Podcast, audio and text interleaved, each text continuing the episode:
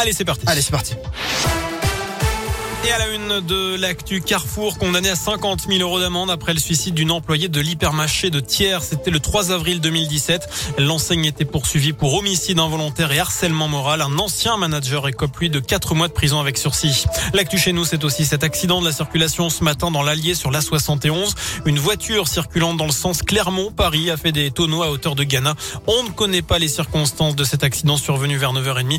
D'après la montagne, le conducteur n'a été que légèrement blessé et évacué par hélicoptère au centre hospitalier de Clermont.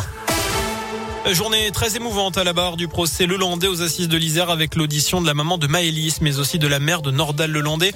Ce dernier qui reconnaît des penchants pédophiles. Les parents d'une des cousines agressées sexuellement par l'accusé se sont exprimés ce matin. Le père de la victime a raconté les ravages sur sa vie, ses difficultés avec sa compagne. Je n'ai plus confiance en personne, dit-il. La fillette, elle a très bien compris ce qui lui était arrivé d'après lui, mais elle ne veut plus en parler. Dans le reste de l'actu, le gouvernement doit-il alléger le protocole sanitaire dans les écoles C'est la question du jour sur radioscoop.com alors que les premières consultations doivent s'ouvrir demain.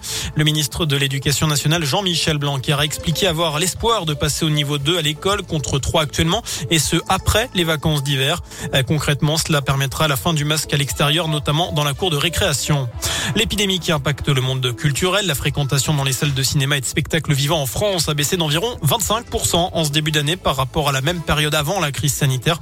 C'est ce que dit la ministre de la Culture, Roselyne Bachelot. Au total, près de 14 milliards d'euros ont été mobilisés en faveur du monde de la culture en France depuis le début de la pandémie.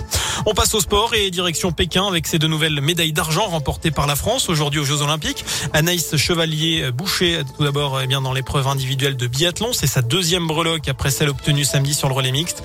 Et puis médaille d'argent également pour Joanne Claret en descente de ski alpin. En rugby, une mauvaise nouvelle pour Daniel Bibi Biziou, pardon. Le pilier clermontois de 20 ans a été testé positif au Covid. Il est remplacé par le Rochelet Dany Priso pour préparer le match du 15 de France contre l'Irlande samedi. Deux éléments de la SM figurent toujours dans le groupe de 42 joueurs, à savoir Damien Penaud et le trois quarts centre Tani Vili. On termine Bastien avec cette histoire incroyable. Ah, allez, Des parents de l'Isère ont oublié leur fils de 14 ans sur une aire d'autoroute. Et oui, et oui, Non, et pas ça s'est passé samedi. Selon le progrès, la petite famille descendait dans le sud, direction Montpellier. Alors ils se sont arrêtés au sud d'Orange, sur l'aire de repos de Roquemort. Ouais. Mais au moment de repartir, les parents n'ont pas vu que leur fils de 14 ans n'était toujours pas remonté en voiture. Alors ils sont partis.